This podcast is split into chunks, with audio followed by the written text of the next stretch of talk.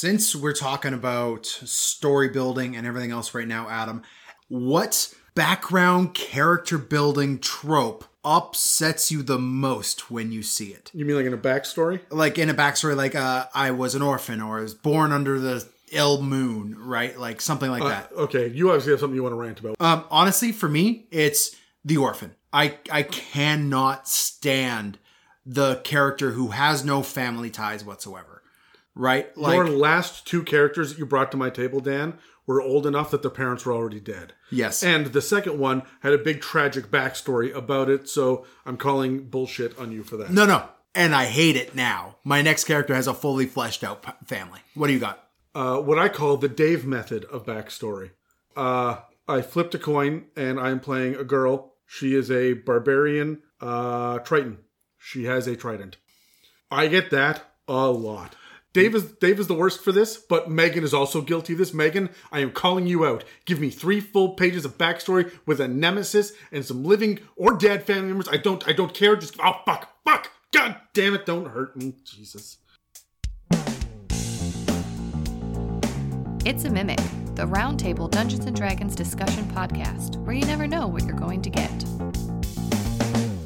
Welcome to part two in our discussion on common plot lines that will help loosen up your writer's block. Last week, we went through the comprehensive list of the 36 dramatic situations and applied them to Dungeons and Dragons. This week, we're going to look at a few other ways to think about story so you can beef up your campaign.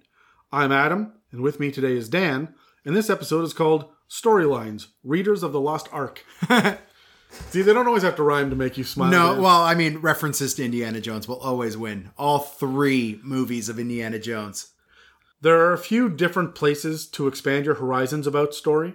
I often think about a story I like and why it resonates with me, and then I try to remove as many unnecessary details as I can so I can see the skeleton of the story. Like a fourth movie. I'm with you. No, for example, what I will do is I will remove all the nouns, all of the places, all of the characters themselves, and see what the basic structure of the story looks like. So I can see the skeleton of the story and then start fleshing it out with different details so I can make a different kind of beast for my players to interact with. That way I can recycle these plot lines and whatnot over and over again, but they'll feel different every single time. We talk about how D&D is collaborative storytelling, which means that I don't always know how a scenario is going to end. I, as a dungeon master, know the setting, understand the available NPCs and their motivations, provide conflict within an agreed upon set of rules, and then present these situations to my players to interact with. I can usually guess where they will end up, but I'm often wrong on the nitty gritty details. Between the spells and abilities of the source material and the creativity and mood of the players in any given moment, it's nearly impossible to know what will happen next. And that's the fun. I get to react. Last week, we broke down 36 situations that you might be able to pivot your story into when you react to your players. And we mentioned that for us, a story is the evolution of imaginary people and events for entertainment. But what about when we look at the overall arc of a story? Knowing the dramatic situations is all well and good for little plot points and character beats to pivot into, but how do you craft an overall story? Well, it turns out that some very smart people have tried to answer this in the past. and it turns out that almost every story falls into the same kind of patterns. This is explored in the book called The Seven Basic Plots by Christopher Booker. Just like last week, I'm going to break down general ideas, and Dan the Man here is going to give us some insights in how he would use these ideas within Dungeons and Dragons. First step is don't call me Dan the Man. Oh no, you don't like that? Not a fan. No, not no. Don't you Dan the fan then? N- No, Dan, not the fan Okay, of Dan the Man. Daniel the Cocker Spaniel. What's a spaniel? Okay. so before we get into the seven plots, it's important to understand that the format of most stories looks very similar, and D&D is actually set up to follow that format naturally. The seven basic plots breaks it down into five stages. Stage 1 is the anticipation stage, which is your call to action. In D&D, this is you getting a quest. Yeah. Stage two is the dream stage, when the adventure begins and the hero has some basic success that gives an illusion of invincibility. This is usually the first few minor successes. This is uh, gearing up, traveling along the road, and arriving at your destination. After that is the frustration stage, which is the illusion of invincibility that breaks at the hands of adversarial forces. In other words, this is we're all out of spell slots and we're going to need a rest. Yeah. Stage four is a nightmare stage, which brings us to the climax. This is when the fate of everything hangs by a thread. The dungeon has been explored, and we know the big bad evil guy and his pet fuckoffosaurus are in the last room. And finally, there's the resolution, which is when the hero overcomes all odds and succeeds in their mission. Which leads to the rogue getting to his GP, and the fighter getting his XP, and the bard getting to DP with his PP. Fine. Goddamn, Dan. okay, so I just want to point out here before we move any further resolution is usually thought of as being the thing that happens after the climax, but that's not necessarily true. You resolve the situation by solving it, it is the act of solving it. It is that final fight, is the resolution. Everything after that is the denouement, which is the outcome and the consequence. Most stories will follow this basic thread anticipation, dream, frustration, nightmare, and resolution. In the past, we've broken it down to be introduction, conflict, and resolution. You can see how there's an overall shape to this.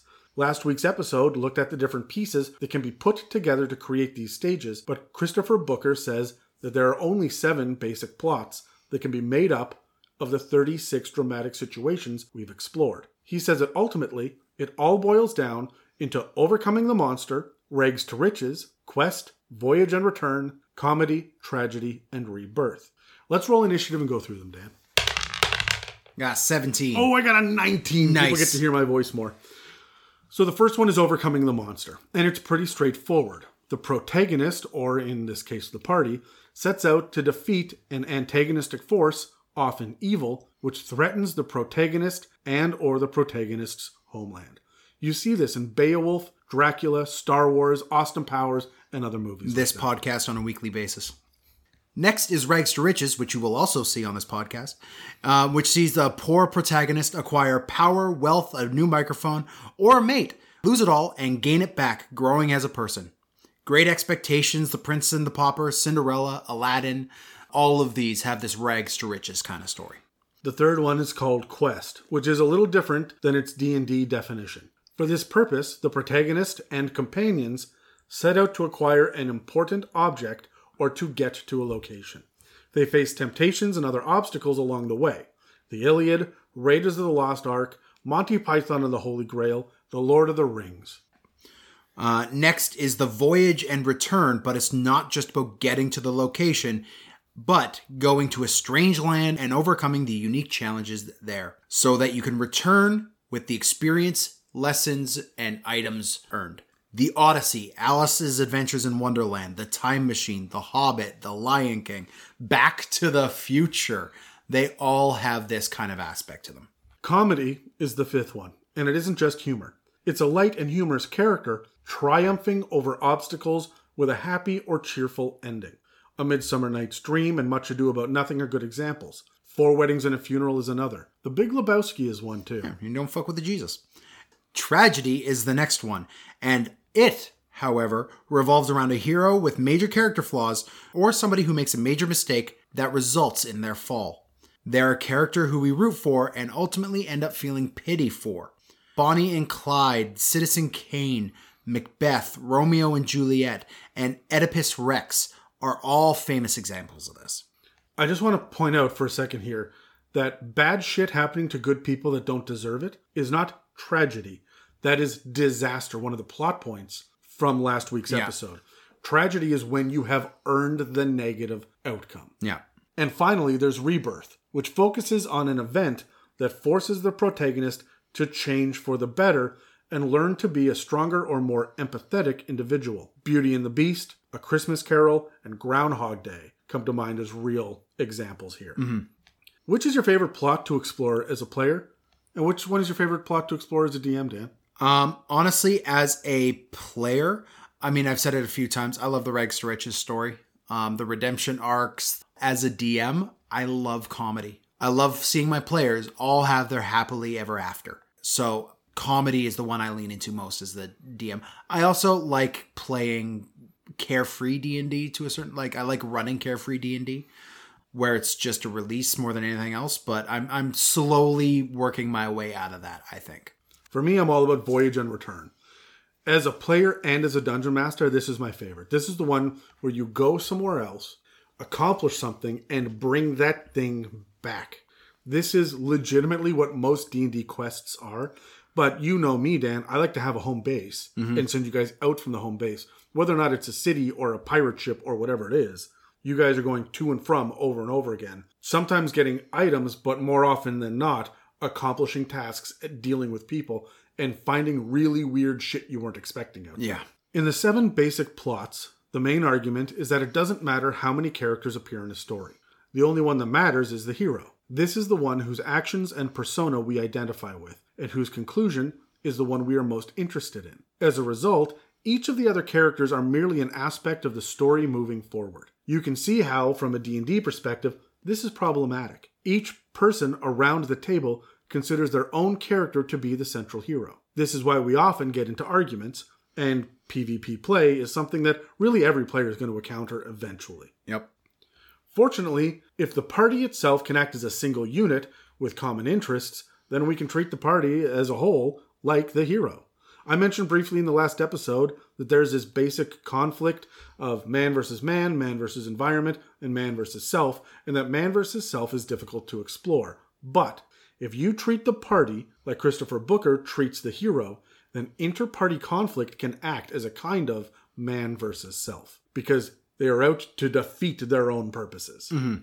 So, where does this leave us? We have a basic structure of anticipation stage, dream stage, frustration stage, nightmare stage, and resolution. We have seven overall stories of overcoming the monster, rags to riches, quest, voyage and return, comedy, tragedy, and rebirth that can all fit within this structure. We have 36 dramatic situations that can make up the conflicts, consequences, subplots, and story beats of the overall story.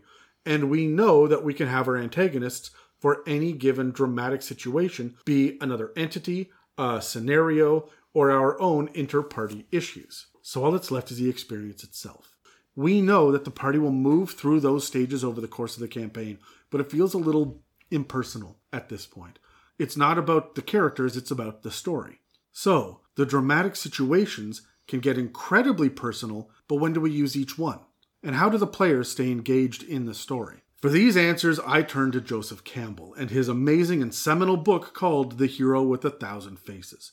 In this book, he discusses the hero's journey, in which he breaks down the 17 stages of a character's arc into three categories. It's very, very similar to the five stages that Christopher Booker proposed, and I'm certain that Booker leaned heavily on the research that Joseph Campbell did. Campbell's breakdown of story is based on the cultural touchstones, myths, legends, and stories that all human cultures seem to have embraced, independently of each other. He goes into the way that Mayans and Aztecs and Egyptians and Romans and Greeks and ancient Chinese culture all have the same basic structure of story. Mm-hmm.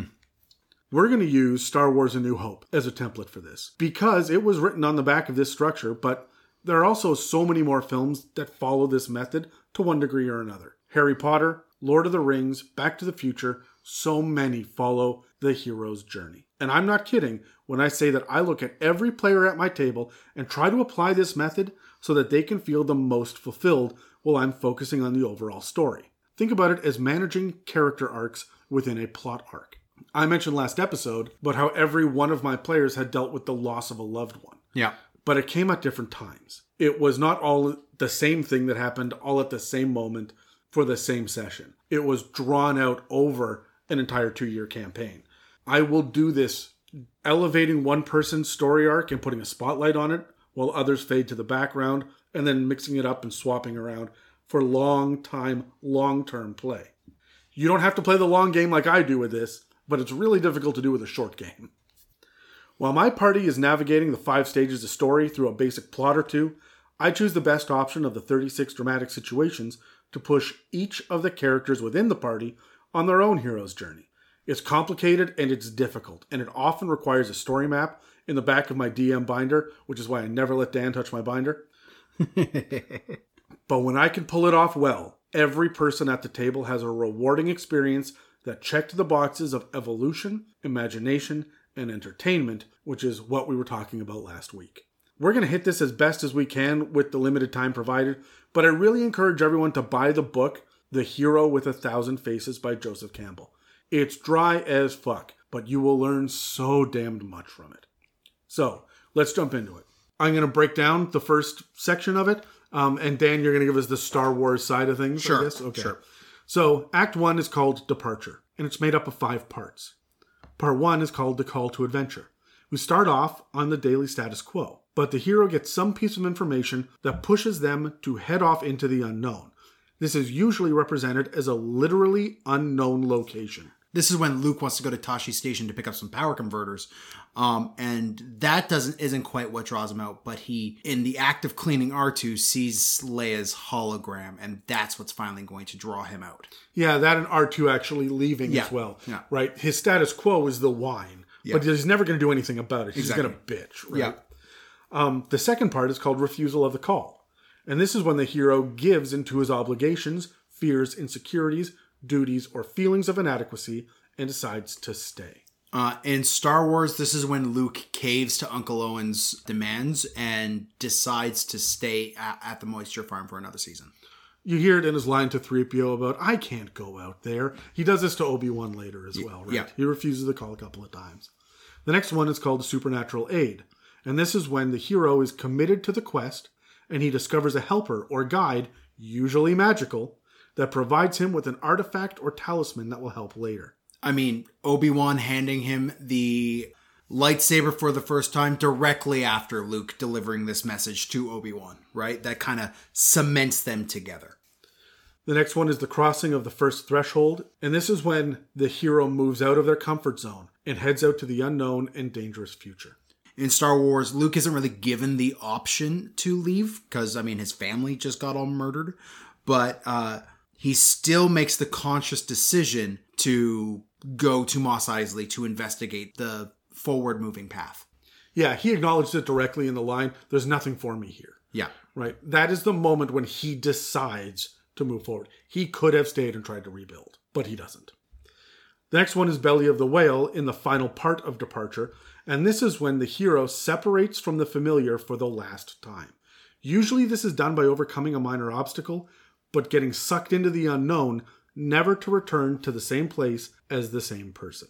I mean, he gets chased off of Tatooine. The act of them leaving Tatooine is what you know. It's it's Luke leaving his home planet behind, right? Like this. This is him finally pulling out that leash. I would say, yeah, the obstacle as well is going to be, you know, the stormtrooper shooting at him. Yep. The obstacle is going to be Obi Wan having to convince Han as well. Like there are a couple of obstacles in here, but you're absolutely right. Once he goes, that farm boy never comes back to Tatooine. In D and D terms, this part of the story is usually represented by getting a quest, which is a call to action, weighing whether or not it's worth it, which is refusal of the call, gearing up or getting a rest in, which is supernatural aid, leaving the safe confines of wherever they're stationed, which is the crossing of the first threshold, and coming upon their first obstacle out in the world, which is usually belly of the whale. By the time that you get those those first experience points, you're no longer the same. Act two of the hero's journey is something called the initiation, and it's made up of six parts. The first part is where we start, usually in Act two of the three act play, with the Road of Trials. This is a series of tests where the hero's transformation begins.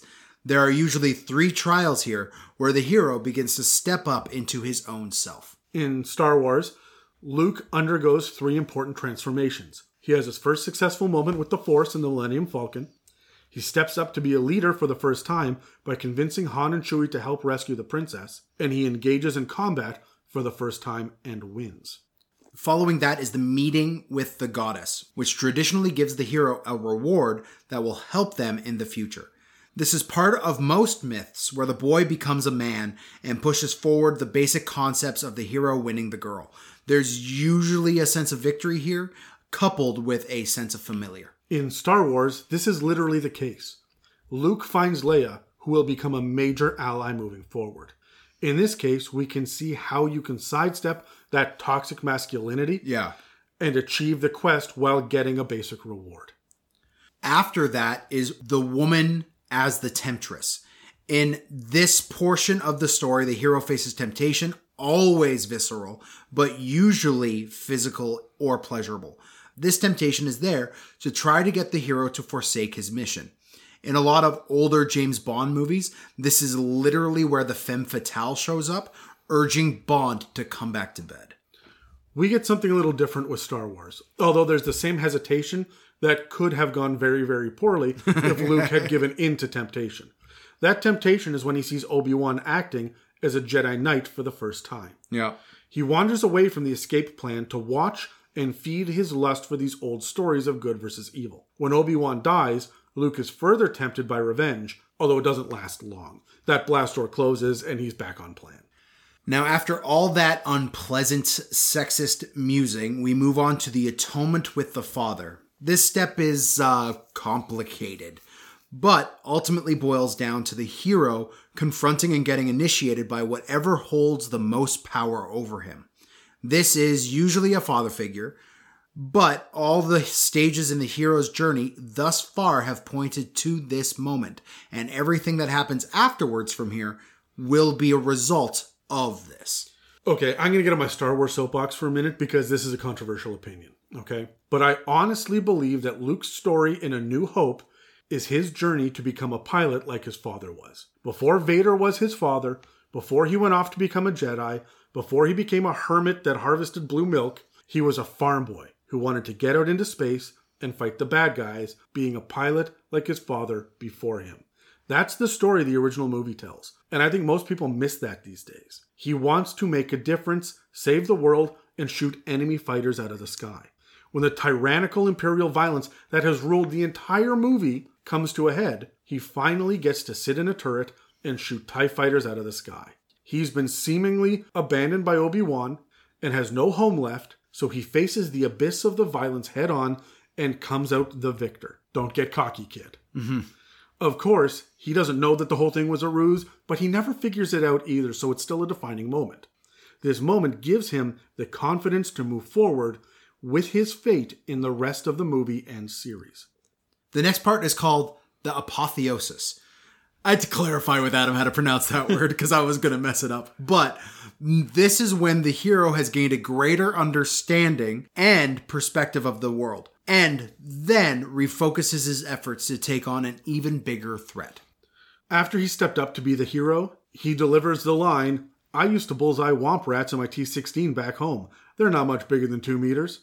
Look at him telling the experienced rebels to man up and fight. The scared and whiny farm boy from Act 1 is nowhere to be seen anymore.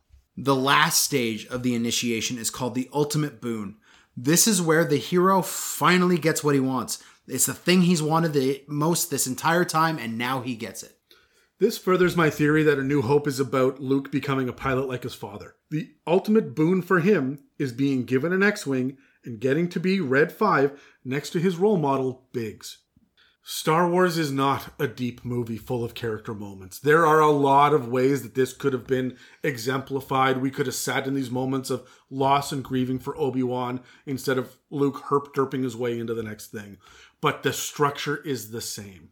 This was high adventure, high fantasy, Buck Rogers style. Yeah. Right, and that's where all this is coming from, but it was clearly written by George Lucas to be the hero with the thousand faces.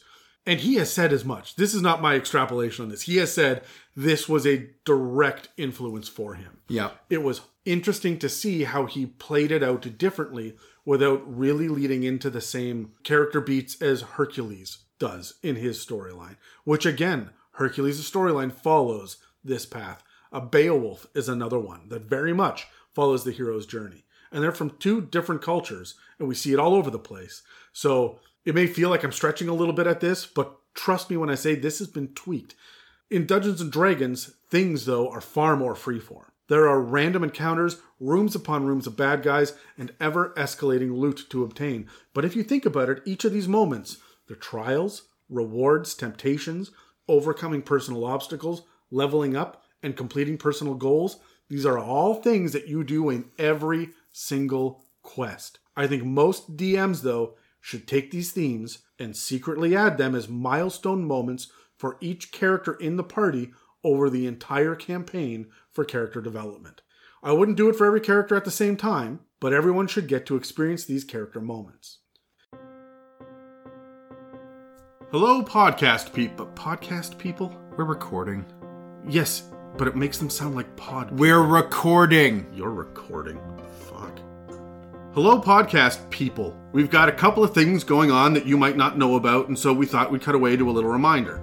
First of all, we just want to point everyone to our YouTube channel again. We appreciate that all of you listen on your respective favorite podcast apps, but the It's a Mimic YouTube page has all of our shows laid out in playlists. That means you can listen to our Dragon episodes back to back, or dig through the campaign builder or touring the multiverse series without scrolling through the backlog or having to use a search function. New episodes get uploaded within a week of airing on Spotify or Apple Podcasts or whatever, but the whole backlog is up there. Even the episodes we're embarrassed about. Yeah, fuck, those early cold opens were sloppy. Yeah. And delicious. The other thing we want to Hey, mention Dan, it, what You, you know what else is sloppy but delicious? whatever you're going to say next is just going to get cut. So, Well, the other thing we want to mention is our sneaky little store that lives an unassuming little life on our website. There are stickers, magnets, phone cases, notebooks. Cups, water bottles, coffee mugs, and travel Wait, wait, mugs. wait, I could have a mug? I'm tired of your ugly mug already, man. I want a mug. We even have masks in a variety of sizes because we're socially conscious people. The current designs are for the It's a Mimic mic and the Deep Dark Irradiance logo, but we'll be updating the store as time goes on. How big are the mugs? I don't know. There's a standard one and a tall one. And a travel mug too. Jesus, I need to look at this website more often. So please take a second to check out what we have to offer. We really appreciate the donations we've received through the website, but we want to make sure that you guys have the option of getting something for your hard earned money. Every little bit helps keep the lights on and the side projects rolling, and we love you for your support. So thank you to everyone out there who visits www.itsamimic.com and checks out our online store there. Hey, there's even a little pin with the logo on it. And don't forget to check out the YouTube channel for perusing the older episodes. Now, without any further delay, let's head back to the show. Jesus, there's three different kinds of stickers, Dan. We are capitalist whores. Will you please take these damn commercials seriously? No. Act 3 is called Return. It's made up of six parts too, and this is also where the Star Wars example falls apart. because at a certain point, the writers just gave up and slapped medals on our main characters. Everyone wants to know why Chewbacca didn't get a medal, but I'm also wondering about the other handful of pilots who survived the Battle of Yavin 4. Where are they? Wedge got fucking robbed, man. I love Star Wars, but it's a sloppy ending, and they didn't really give the audience the payoff it could have had. And Luke seemingly completed his hero's journey off screen between movies. So let's get into it. Sure. The refusal of the return marks the beginning of Act 3. Having found bliss and enlightenment, the hero might not want to return home and share his gifts. Star Wars hand waves this in a sense, giving Luke a moment where he wants to believe in his superior flying abilities instead of using the Force like Obi Wan's voice urges him to. Instead, Han and Chewbacca have a stronger example of this stage when they decide to take their money and run. The magic flight comes next, wherein the hero has to try and escape with his boon. This can be just as dangerous as getting the boon in the first place. Again, Star Wars kind of flubs this one. The boon of being a pilot is certainly dangerous when you're in an X Wing taking on the Death Star, but it's the acceptance of the Force, which is an objectively bigger boon, if not the personal one to Luke, which tracks Darth Vader to focus on him. This is as close as the protagonist and antagonist come to direct conflict in this movie, and Luke literally never even faces him. Kind of sloppy. Uh huh. After this is Rescue from Without. Most of you know where the Star Wars thing is coming from with here already. You need help getting into a mess, and sometimes you need help getting out of it. This is especially true when the hero has been weakened by the ordeal up until this point. Wahoo! All right, kid, let's blow this thing and go home. I mean, Wedge is out, Biggs is dead, R2 is fried, but out of the darkness of space comes the gallant knight on his shining, Rusty. pe- rusty piece of shit trash can. What a pile of garbage. But the Millennium Falcon shows up out of nowhere and rescues Luke at the last moment. Now that the hero has won, And the next stage is the crossing of the return threshold. This is the part where they apply the lessons learned to their new life, returning to the status quo as much as they can, while using gained knowledge and wisdom to have a better life. So, uh, Cards on the Table, New Hope just doesn't do this. No. I mean, you can argue that Luke comes back with his friends victorious and happy, as opposed to sullen, like when he left, sad that Han is going to leave, right? But there's no return to Tatooine. There's no return to his old life. A better example of this, if I'm to be completely honest, is in Lord of the Rings. Especially in the books. Yeah. When they were turning return to face off against Sharkey. Mm-hmm. The penultimate stage is Master of the Two Worlds, where the hero has achieved a new balance between the physical world around them and the spiritual world inside. This scene, like the last one, is missing from A New Hope.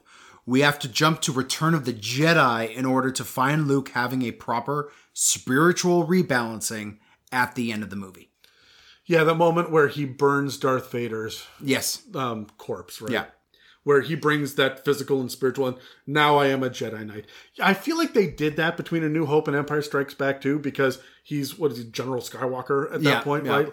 Where was Uh, that? Just like, you- I mean, you're a skilled pilot for an afternoon and all of a sudden you're a general of the army. oh man, they were pretty desperate in the rebellion. Okay, so finally there is freedom to live. This is the freedom from worrying about death. It's sometimes called living in the moment, where you don't regret the past or worry about the future. Yeah, this is the ceremony at the end of uh, A New Hope. Uh, Stress free, all of the heroes get to celebrate for a moment, knowing that they've completed their journey, and 3PO gets a new little oil bath. In D&D, we often see these stages play out in subtle ways. You see parties struggling with splitting loot, having to escape the dungeon or lair they just defeated, finding their way back home, spending their loot and dealing with the fallout of completing their quest. They level up and they settle into some much deserved downtime. On a bigger scale, this is usually wrapped up in the final moments of a campaign where we get to explore the characters' epilogues. On a smaller scale, this freedom to live is usually interrupted by the next call to adventure, and this circular map of the return home starts to look more cyclical mm-hmm. and more like a spiral out to become bigger and more important. The books that we have discussed over these two episodes have been The Hero with a Thousand Faces by Joseph Campbell, The Seven Basic Plots by Christopher Booker, and The 36 Dramatic Situations by Georges Polti. I will be putting this in the show notes so you guys can check out the spellings of these names and order them online as you see fit. If you derive any sort of insights from these books after you give them a read, be sure to let us know what you thought of them. You could reach us on Instagram, Facebook, and on Reddit at r slash it's a mimic. Um, you could also email us at info at it's a mimic.com where if you have any questions that you want us to answer on the mic, those will get added to our mailbag, which we will break down four times a year. So, we have a campaign made up of five stages for the party to go through as a whole, where we explore one or more plots with a number of dramatic situations that can use the three kinds of conflicts, and all the while, each character is slowly exploring their own 17 stage hero's journey. All of this is because we want a collaborative story that focuses on the evolution of imaginary people and events for entertainment. Dan, that is a lot to unpack. and obviously, some aspects are going to get highlighted more than others, depending on the table, the DM, the campaign that you're in, whether or not you're running a published campaign or you're doing your own homebrew. And every time that you come back to the table, you should focus on different highlights and different ways of doing it. Even if it's the same basic structure, you may spend more time dealing with the call to action or the return of the threshold. Yeah. So, like I said last episode, you need to listen to your table. Maybe it's just about rolling dice, eating pizza, and killing goblins. But if you want to go deeper, then there's quite a bit of depth to sink into. But honestly, it's way too much for a one shot, or even a three shot. So, how do you go about condensing these themes and techniques into a basic outline for a shorter story?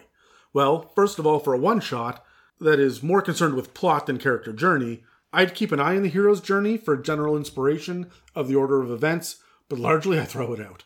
Right? We're not making a myth tonight. Yeah, we don't have the time for that. No, I'd focus on the seven basic plots, choose one that interests the party the most, and then find a couple of dramatic situations from last episode that can get me there. These will be the calls to action and clear objectives. And finally, I'd rely on the five stages we talked about at the beginning of this episode anticipation, dream, frustration, nightmare, and resolution. And again, really quick definition of that anticipation is your status quo and the idea that you will be questing.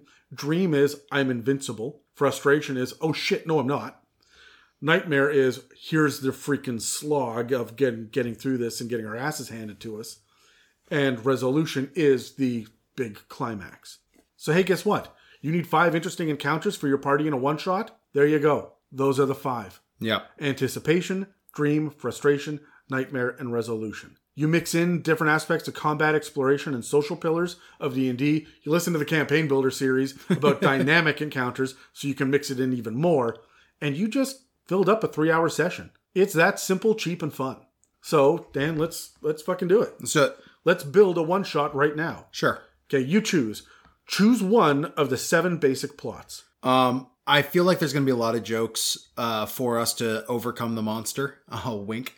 But I instead I want to do comedy. We just got out of a long, hard, dreary slog of a campaign. I want a happy ending here. Let's go with comedy. Okay, well, jump over to last episode then.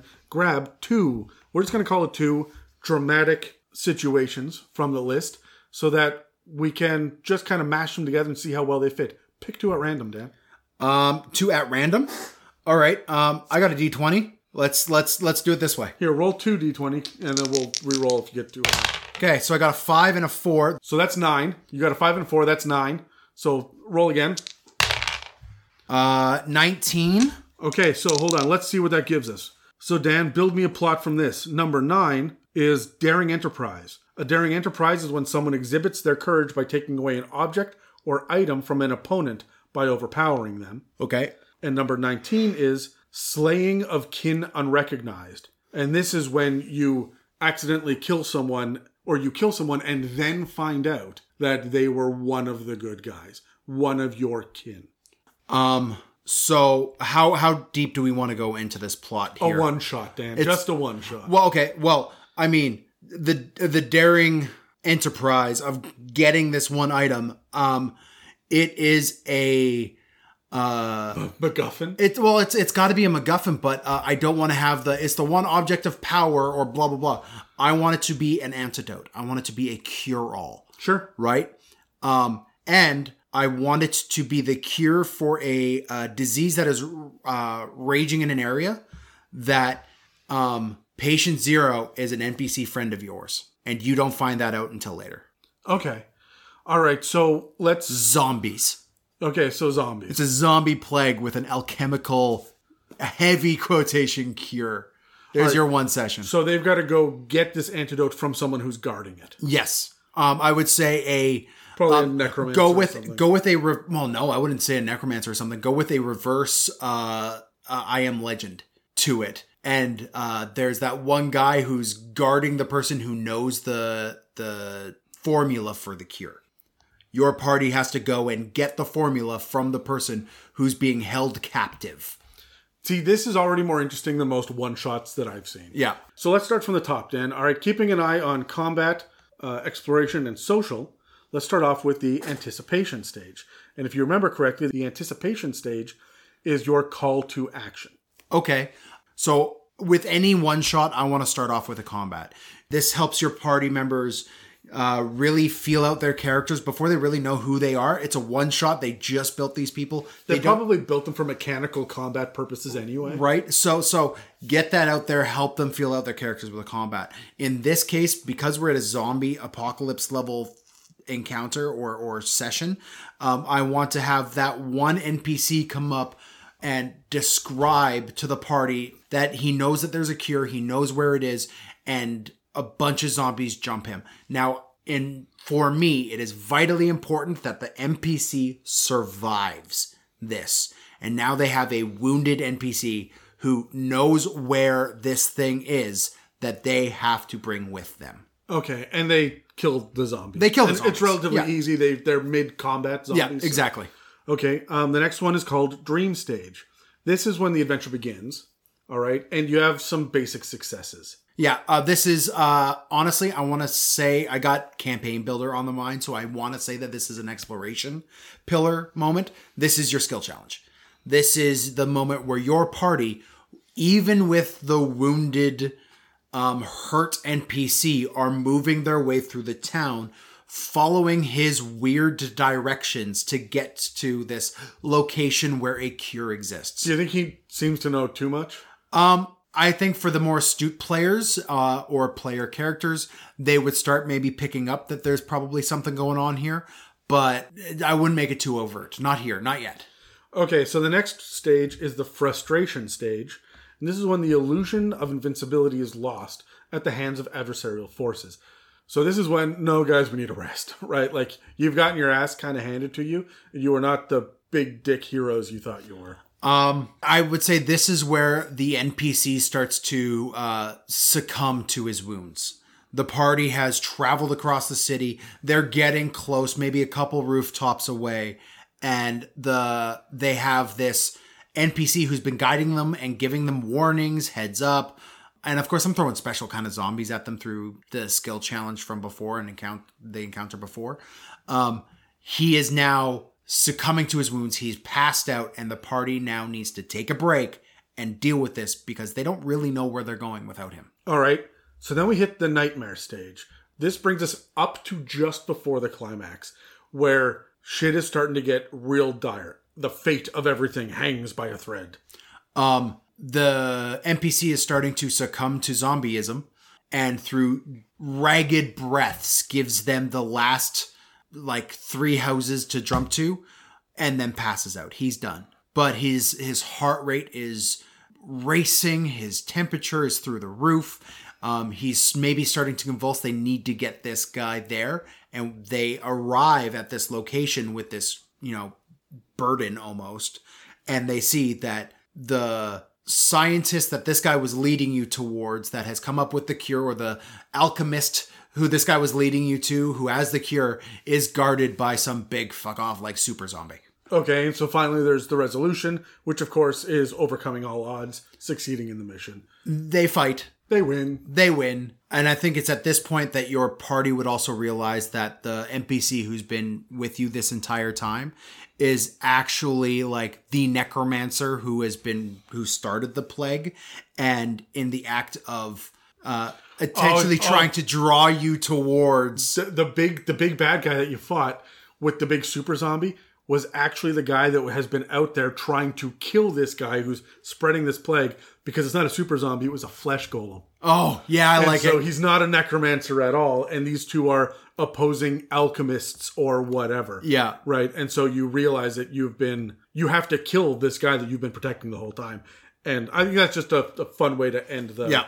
And you kill him, and of course, magic. And so all the zombies just all the zombies Die. just die. Right. Yeah, they lose their thread of connection. To It's him. the Chitauri, you know, the, the everything powers down. the Independence Day solution, right? Yeah. They just plug a MacBook into the necromancer and it all goes goes away. So, Adam, it's your turn now to build this one shot. Um, start off, we got to choose the one of the seven basic plots here. So, are you going to overcome the monster? Do rags to riches, a quest, voyage and return, comedy, tragedy, or rebirth? Let's do quest.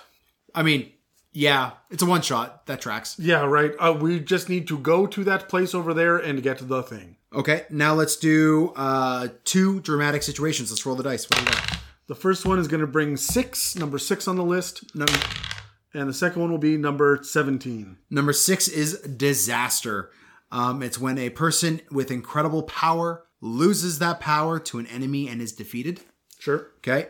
And 17 is fatal imprudence. Someone who loses an important item or wrongs a victim either not by neglect or ignorance. Okay. I got this one. This is going to be a dethroned king. He needs to get back to the city where his family is from. He's been kicked off the throne, he's lost it, and this is the beginning of it.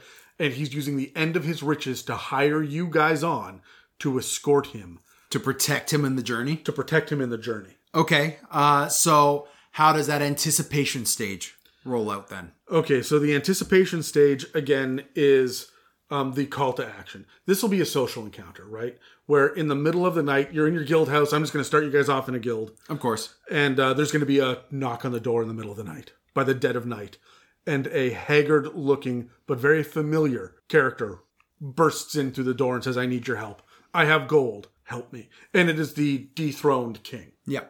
What about the dream stage here? The dream stage is going to be at the guild house. You're gearing up. You, I'm going to give you a little bit of a shopping opportunity. You don't get a whole lot of that downtime in, a In one, shot, yeah. um, because I'm probably going to have a couple of random encounters in here that are not really a part of the overarching plot.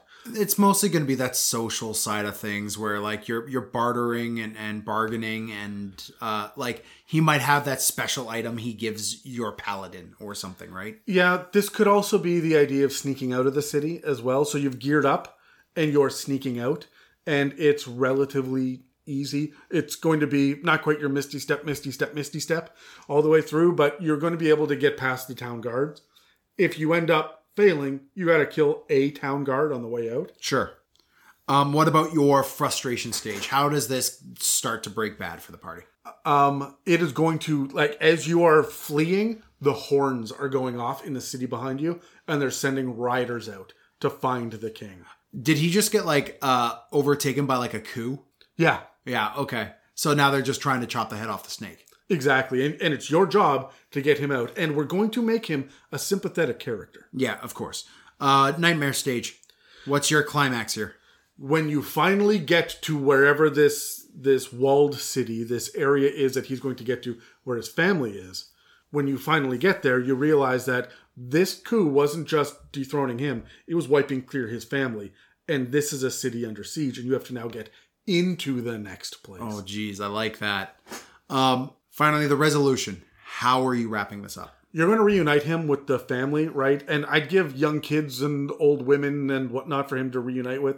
And you get to kill the person who is dethroning, right? The general that is in charge of this whole thing. Not the figurehead that's replacing him back where you came from, but the mastermind behind it all. Maybe the person that double crossed him in the first place. Oh, I like that. Yeah. So, um, and then you, I mean, I could launch that into a whole campaign from there, right? Well, it's funny. You like you establish that you know he made a deal with a friend back in the city where he was raised, and that um, deal introduced him to the guy who's now taking over.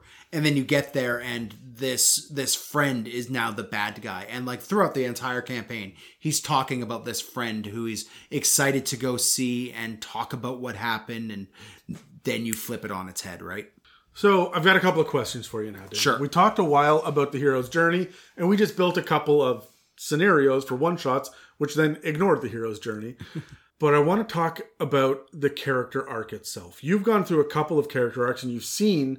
You came in at the tail end of a campaign for me, and you saw character arcs um, get cut off partway through. Yep. At the end, there was resolution for a couple of people, and the entire lack of resolution. it ended on a cliffhanger for everyone else when you deal with the hero's journey, let's roll dice for this. When you are DMing and you think of the idea of either the three act structure or the five stages of the basic plot, Sure. or the hero's journey, what is the one note that stands out as the most important to you? I got a seventeen. I got a five. What is the defining character moment for every character that you want to give to your players? I want to give them that moment of the magic flight. I want them to feel like the big damn superheroes for at least a minute. I want to give them that that feeling that everything that they've worked for has come to this point, right? A lot of that is going to be building up throughout, right? In my current campaign, I have a paladin who isn't living up to the prestige that his family demands of him including his brothers who are paragons of that prestige and is now trying to make his own story. I've got a ex-pirate who is trying to find a sense of belonging after being ousted by his crew. I have a goblin who has been abandoned by his uh, teacher and master and the only person who ever thought of him as something other than just a lowly goblin.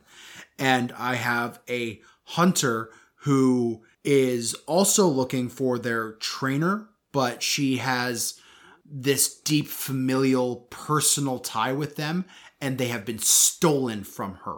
She doesn't know where they are. The master went on his own accord. This one, it was abrupt and sudden, and there's loss.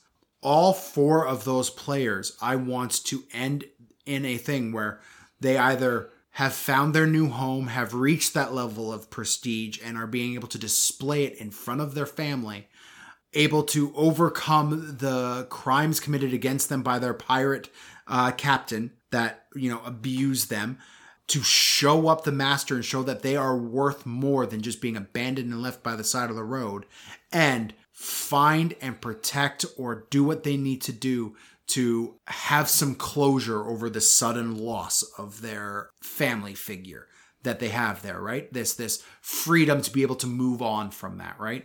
I need to have that big beat for all of them, right? And it doesn't have to all be at the same time, but the Magic Flight is going to be where a lot of those storylines start to converge when I'm wrapping up the the campaign. So this is when you start to lay the groundwork for it. You're not talking about actually experiencing these moments themselves, but the the previous moments leading up to it. Right? Yeah.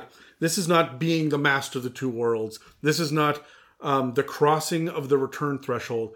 This is we have uh um, succeeded in our objective, and now we got to get back with it so we can implement it. It's that moment of hope Yes, yeah. the big thing for me is I look at the hope, but far earlier in it. The call to action is so important, and it's something I think that you take for granted because you are such a long term DM. Fair You- enough. and you have this natural ability to just do it. And we saw it with your plot hook a moment ago. The initial grab to drag the players in, the reason for doing this, the call to adventure. Now, most of the time, as a DM, you say, "Oh, hey, there's a there's a tavern full of people. There's one shifty character sitting off in the corner smoking a pipe by himself. There's one guy stationed up at the bar. There's a minstrel on the stage with a piano player beside him. There are two old dwarven women arguing by the door, and there's a crying halfling on the stairs. What would you guys like to do?" And you know that there are all these plot lines that you Yep. have set up Yep, yep, and you're waiting to see which one these guys grab on. Now, you and I have enough experience to say, there's just the fucking one. All of these um, plot hooks are all going to head in a different way to the same overarching There story. there are many roads that lead to Rome. exactly. Yeah. There are many roads to Amelia. So there, Uh, don't worry, it's coming, I promise. me and Brad have both been sitting there going, our episodes were the next ones to release. Oh, Uh, Dave literally slaps me in the back of the head about this on a regular basis. yeah. So there have been technical difficulties for the podcast land. It's just COVID related. Yeah. It's just been a time. Anyway, not the point. So, so the idea is that you specifically have a natural instinct for hooking the players and getting them in, and you give them very limited and very clear options on the call to adventure. When they don't take it, you are very good at on your feet coming up with another way to get there. Yeah. But the call to action is so hard. It is so hard for new DMs who are not sure and not confident enough in their own shoes to be able to implement with new players, especially who don't know what their options are. Do you want to know what my philosophy is for building campaign, starting call to actions? Absolutely. Um, well, we should probably have a podcast about that. Catch us next time. No, no, no. we'll do it now. Okay, fine. I I do a little bit of psychology on it, and I look at my players, and whether this is at a convention where I know nobody, or it's a well established relationship around a table with my guys on my Friday night group or whatever it is, I know they're going to respond to one of a handful of things. It's either going to be greed, Yes. you know, dangle that big shiny thing in front of them and watch them chase it after is it. big and shiny, isn't it? It's going to be lust, That's what I said. right? Um, or it's going to be that desire for justice. It's going to be that uh, what makes right, and it's going to be one of those three things. Nine times out of ten, Depending on the crew. depending on the crew. I think your Friday group does not give a shit about justice. Uh, no, no. I I think they there is there is a lean in that direction. They're getting a lot better. I've roasted them a bunch of times on the podcast, um, but they're getting a lot better in in fleshing out their character choices a lot more, especially when it comes to the call to action. But when it comes to one shots, I mean, honestly lay out uh, one path that has those three features leading into it, right? So have um, the right to justice, the well-being of this uh, NPC in this uh, save the town, the, save the whatever town, it is, right? right? the lust of save the maiden or wealth. I also like the accumulating of wealth. I'd put in that lust as well. The need to save those who are lesser than as well. Like I, I'd kind of put that there. And then the greed of uh, wealth, weapons, power, position, prestige, that level of stuff. Have one of those options all lead to the same road, right? And the fun thing about that is then you could have you you kind of get a look at your the layout of your players where you'll have two players choose one, one player choose the other, and two players choose the third, right? But they all head in the same direction. But they all head in the same direction. But now because you've hooked in those players in that way, you know what those players are looking for in that campaign. So what we're doing here is we're talking about these different plot points, Yeah. right? These 36 dramatic These are part of situations. 36, yeah. Right. And so you, you grab one and then you say, how do I hook in these three pillars essentially mm-hmm. of storytelling to get my people in? So my next question is when you are a player, what are you looking for? What is the thing that you want to experience in the hero's journey? I mean, completion, I guess. Well, well, it's the one thing you never get in a D&D campaign, right? Uh, how, yeah. how many campaigns have you been in and how many have you actually seen the end of? I have seen the end of, I want to say, not including one shots, a little over half a dozen campaigns that have gone from level 1 to 20 or 5 to 20 or whatever. Like the storyline has completed, I want to say seven or eight campaigns. I have been playing this game for 20 something years on an almost weekly basis. Hundreds of campaigns I've had shrivel up after the first session. Why? Is there a tool that we've talked about in the last two weeks that would have solved that? players putting in more work to develop backstories and communicate to their uh So it is. It is a boredom thing. It is a story thing. The story falls apart. it is a story thing or or the DM has his one path that he wants everybody to go in and they choose not to whether by being toxic players or just uninterested in that plot line because it wasn't communicated that that's where we were thinking going down the ahead right. That's why we get into the evolution of imaginary people and events for entertainment. Yeah. Just because it interests you doesn't mean it'll interest everybody else. and and that's why session zeros are so important in generating that excitement that anticipation for that entertainment I saw a thing on Reddit of course um, where there was a guy who was recently ranting and bitching with, about the fact that he was a DM and his players held a session zero without him. And they built their characters, and he was so excited to build this campaign, and he feels like he got the short end of the stick. He feels like he got the legs cut out from underneath him on it. I was on board until I was told that they built characters without his input. Um, building characters, and this is something I still struggle with because I build characters all the time that I intend to play. Oh my god! And then three days later, I find out, no, I'm not playing a Dragonborn Paladin. I'm going to play a freaking Tiefling Paladin, and it's he's got a wacky name, and it's called this. And then I'm like, all right, Dan, no, it's not a Paladin anymore. He's a Warlock, but he's got three levels of Fighter, and he's a Gnome. Okay, Dan, We're starting at level one, Dan. Yeah, the character building process if you're not going to do it around a table and it's come to the session prepared to start with these new characters it should still be heavily guided and input should be had between the party right I, I, I, and, and beyond beyond i'm playing a fighter i'm playing a wizard i'm playing the rogue i'm playing the cleric I, yeah, we are not saying allow other people to tell you what to play, yeah but we are saying start this collaboration together. yeah my response to this whole thing, I started typing and I went, Adam, you've done 15 paragraphs. You need to just put it down and come back to it tomorrow. And then I just deleted my post because I wasn't adding anything new. I was just ranting. But um, my perspective is you they haven't had a session zero yet. A session zero includes a dungeon master saying, Here are my plot hooks. Which one are you guys interested in? Are we looking for high fantasy, dark fantasy, um, fairy tales? Which honestly direction? look look inside van richten's guide to ravenloft for a lot of that kind of broad category like high fantasy dark fantasy Yeah, they get into the different kinds of horror. Yeah, the, the but horror, but you could extrapolate from that into absolutely. everything else, right? So, I, like, you need to have a DM be a part of this discussion, especially because when this person is sitting there saying, "Hey, I'm going to be a fighter because I want to be a battle master and cross over into warlock around level eight, the DM should be taking notes. Yes. How often are you taking notes? How like when you are a DM in session zero, or even when players are just chatting around a table? Um, all the friggin' time. Um, in the wonderful age of only playing D and D on a computer screen that we have gone through for the past year, having that second monitor on my computer has been a godsend. Oh no, kidding, because right? I will say a random name or something, and the party will latch on to. I'll be like, "Fuck, okay, I got to put that one into the NPC chart." Or um, the paladin will say something about his, you know, father figure from this realm. Okay, I got to put that in because I'm so reactionary as a DM.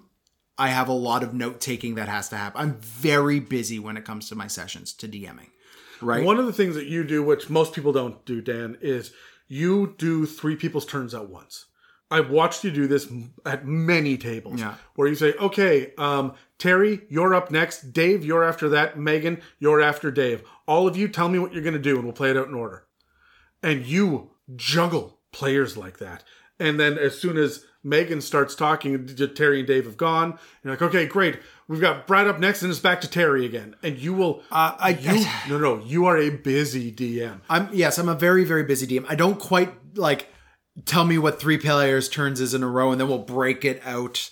I have literally watched you do that with the campaign you tried to hand, hand off to Brad.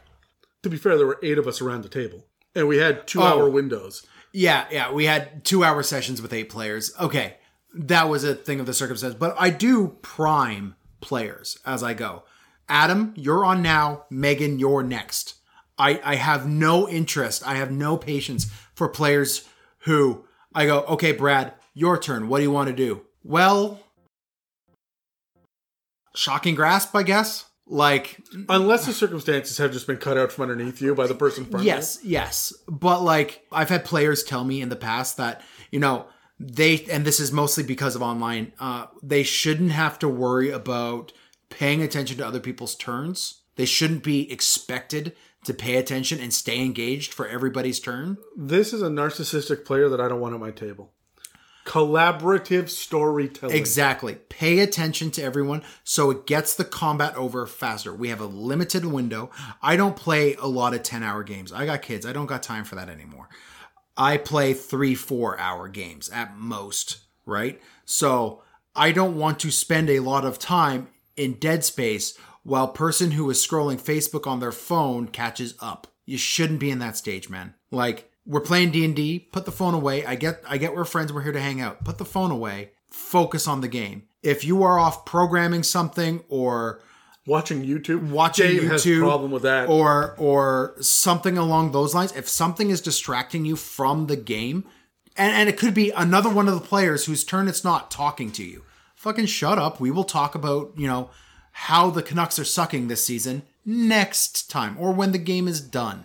we'll have opportunities next week too. Oh, for the next four years, we will have that. But, like, sorry, I went on a bit of a rant there. So, to answer the question before the rant, what do I, as a player, want to see the most? I want to see the conclusion. And unfortunately, for my experience, a lot of the conclusion is dependent on every single person at the table chipping in, including the DM. And it's not all on the DM, it's also on me. So, like, there needs to be that commitment to drive forward, and there needs to be those session zeros to set up that level of expectation to build into the excitement to continue the campaign forward, right? There are going to be weeks where a campaign is a slog, right? And D&D's okay, we got a gauntlet of combat to run down. No character development is happening. It's just 16 rooms full of demons, right? When those can't when those sessions are over, we know that character development is going to happen in big ways afterwards, right? Because we're excited about the campaign, right? And that is on every single member of the party, including the DM, to build up and maintain that excitement. So how often do you take notes then? Um, if I'm a player, I'm constantly scribbling little notes about every little thing, every No, name but, or but as a DM, Um, all the time, especially I like if I'm running a combat here, I am also kind of keeping an ear to the conversation happening to the side about the fears of a NPC's methods or strategies, right? Um, I I'm taking notes in the midweek of talking to my players about what they want to do. You see, Right. I, I'm I'm very different than you in my my strategy sessions. I'm the guy that you say over preps. I call it super preps um, because I don't think you can over prepare for D and D. Um, I think you can waste your time by preparing the wrong things, mm-hmm. but I'm not sure you can over prepare because what I do is I do all of my prep work and I sink all of my brain power into it so that I am not exhausted. I remember reading somewhere a quote that uh, that said the average person can make between six or eight major decisions in a day before they become mentally exhausted. I do run 10 to 12 hour campaign sessions. That is a lot of things that I'm asking you to do. Whether it is do you go left or right, which NPC are you taking with you, what spells are you going to use, are you going to save that spell slot? Mm-hmm. Well, he narrows his eyes and says this you rolled a two on your insight. What does that mean? Right? So there are a lot of things that you are trying to figure out, not including traps, puzzles, riddles. There's a lot. Mm-hmm. And people walk away usually mentally exhausted. The other layer I put on top of my shit, beyond the hero's journey and the, the basic plots and the dramatic situations, is how many decisions should each character be making? I aim for five because we will create some as we go. Yeah. But I want people to just be completely exhausted by the end of it in a good way, mm-hmm. right? That cathartic release of, wow, that was great.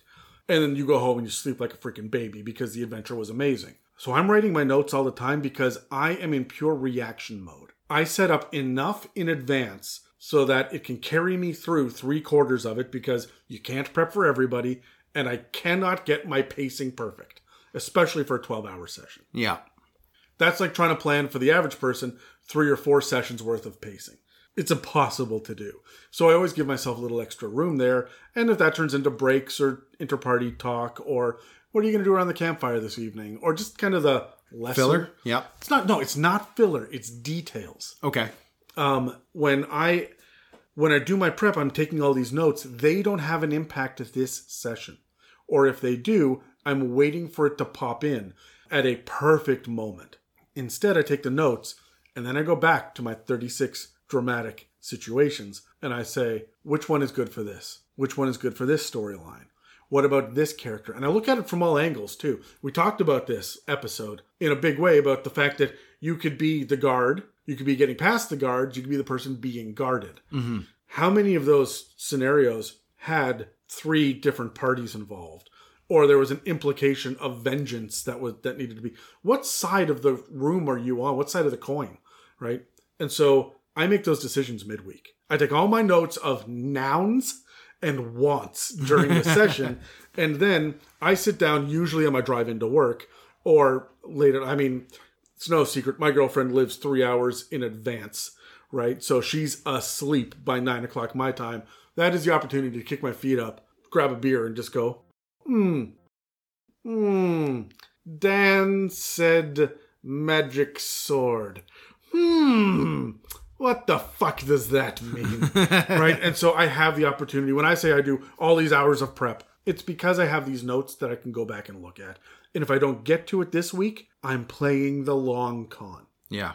Yes, five stages. Yes, 17 different parts of a hero's journey. There are 36 dramatic situations. There are three different kinds of conflict and and antagonist. There are all of these different ways to look at it. But I have how many hours of a campaign to run? I have 17 stages times 4 players is 68 different stages of hero's journey to go through. And I know that I've got probably 300 hours of a huge campaign to go. I don't need to get into anything this week. Yeah. We are just going to fight Darklings. That's it. It's going to be fun and interesting and weird. One of you is going to get a myconid growth behind your ear. But, like, we're just to get weird this session, and then I'm to hit you with your refusal of the call to action or the temptation by the goddess or whatever it is. This is where I start to look at it more protracted. If you've been taking notes or you're reading these books or you're thinking about these methods for D&D, even if you ignore this episode and just focus on the last episode for inspiration for different plot lines and whatnot, remember you don't have to inject it. I sit back and I say, where is this naturally going to take me next? And if I push it in a direction and they don't go there, that's cool. We'll do it again later. Cool. Patience as a DM is my most important tool. That was, I believe, my biggest downfall. You mentioned the demons, the eight rooms Oh, of yeah. demons. I did 108 rooms of demons. I did a keep, an underground keep full of demons, 108 different stat blocks of demons and powers. It took us seven sessions, seven 12 hour sessions to clear that fucking thing. Yeah, that's a there- slog and a half. And there was downtime because there were seals that were put up to keep the demons in so they could go back and rest and build back up their spell slots. So there was never really any danger. They had to do it within the next seven days in world. So they had all these these long and short rests that they could take. Mhm. And my problem was that I wanted to experience all of these demons now. I want to clean out the keep now. I want to push this forward right here and right now. My players were pretty much like, we're four sessions into it and we're halfway done. Fucking yikes. Let's get back to the tavern and have a conversation with the dwarven smith over there because I just need a break in the demon slaying. Mm-hmm. And that, I mean, that was a learning experience for me. That also taught me how to play with environment to mix shit up because they were like a well oiled SWAT team at that point. Um, and I don't mean a well oiled machine, I mean they were like oiling each other's pecs and shit. They were like, and just swatting each other yeah, on the butt. yeah. But they were kicking that door open and they knew they it didn't matter. They weren't rolling initiative anymore. They're holding their actions and getting ready to go. And like it was painful because I was impatient to get to play with this stuff. And I did that a lot in my early D&D. Um, and the idea of being able to sit back trusting my players to trust me to go on the journey helped so much. And I guess that's that's the big thing that I really want to hammer home at the end of these big conversations about storylines. Yeah. Players need to trust your dungeon masters and include them in session zero. Dungeon masters need to trust their players. And include them in the plot generation. Absolutely. When they say, oh, that's interesting, or, well, what does that mean? That is interest. Write it down. You may not get to it this session or next session, but your players will love it when you do get to it later. And then you don't have to sit there and go, uh, uh, uh, shit, um, well, uh, he's a pirate. Um, no, because you've done all that work in the midweek because you have your list of fun shit to do. Do we have any final thoughts, Dan, before we wrap up?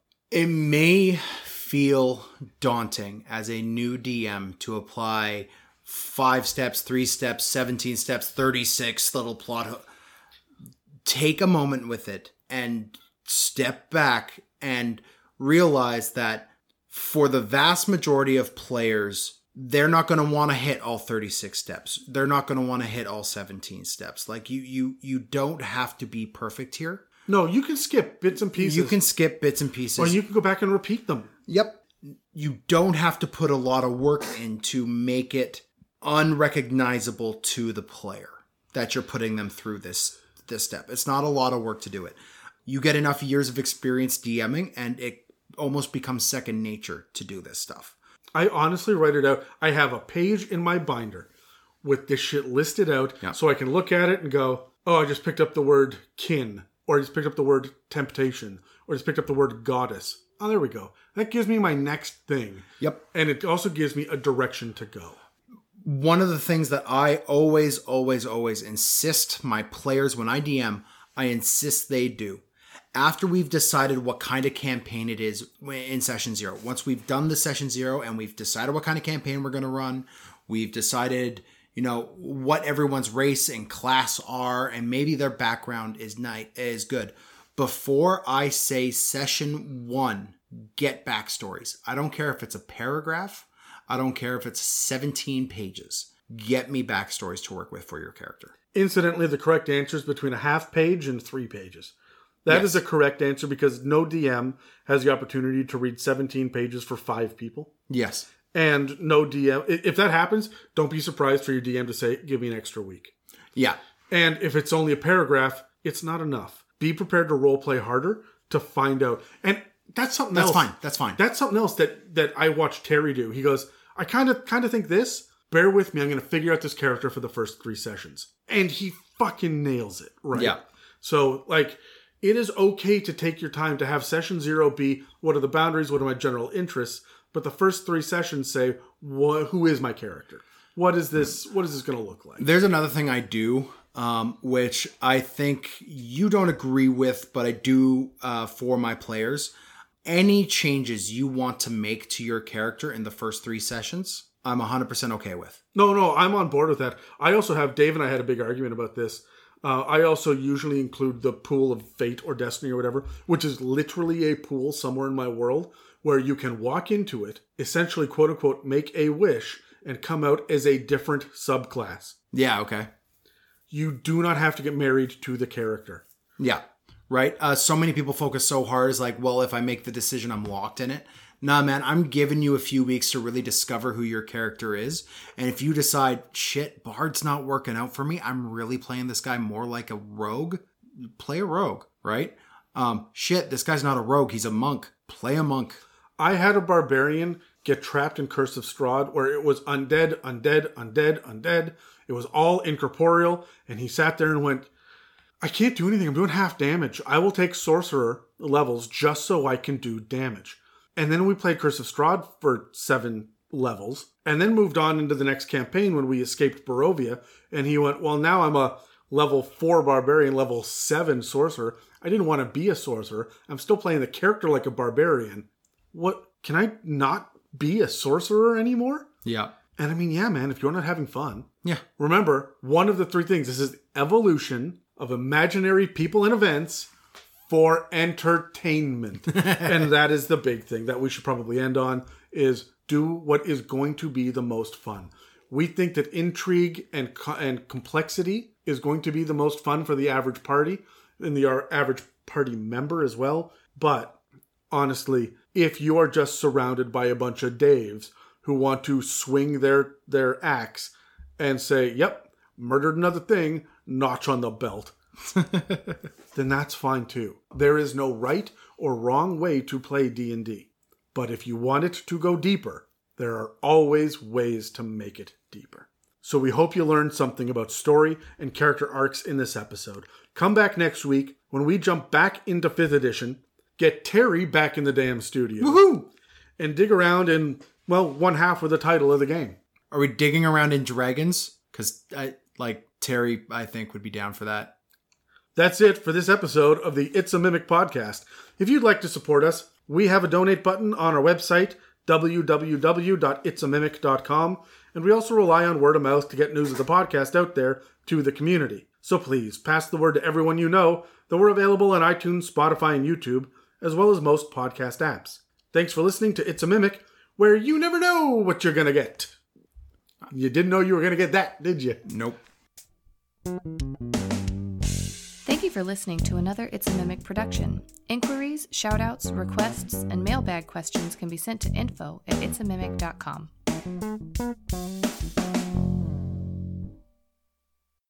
How many trucks can a tow truck tow? I am a tow truck, that's what I am. I come to the rescue of cars in a jam. Tire gone squoosh, bumpity whoosh, stuck in the snow, gas too low. Don't worry, I say, you'll be okay. Then I lift my hook and tow you away. Well, one fine morning I'm all alone. When a call comes through to the office phone, the big tow trucks are working in town, helping out cars that have just broken down. I think, uh oh, some cars need a tow. I switch on my brights, and off I go. With my red lights turning, and my blue lights winking, my headlights burning, and my green lights blinking, I race to the place, and what do I see? Not another car, but another tow truck like me. His front right tire is very, very flat. It sits on the road like a big squooshed hat. So I lift my hook easy and slow, and before I know it, away we go. With my red lights turning and my blue lights winking, my headlights burning and my green lights blinking. I'm rolling along, and what do I see? Not a car, but another tow truck like me. Her engine won't start. She's down on her luck. I'll just have to tow two tows with my truck. The tow I'm towing lifts her up just so, and off we go, three tows in a row. With my red lights turning and my blue lights winking, my headlights burning and my green lights blinking. I'm moving along, and what do I see? Tow truck in trouble, number three. His gas is low, his wheels are stuck. I'll just have to tow three tows with my truck. The tow being towed by the tow I'm towing lifts him up just so, and we all start going. With my red lights turning and my blue lights winking, my headlights burning and my green lights blinking. I'm doing my job, I'm proud as can be, with three tows swinging in back of me. Three tows in a row are dangling back there, rear wheels on the ground, front wheels in the air. The other tows doze, but I'm wide awake. I talk to my tires, my engine, and my brake. Little truck tires don't go squoosh. There's no one around to give me a push. Little truck brake, don't let go. There's no one here to give me a tow. Little truck engine, you are my heart. If you conk out, I will fall apart. Spark plug spark, fan belt fan, fuel pump pump as fast as you can.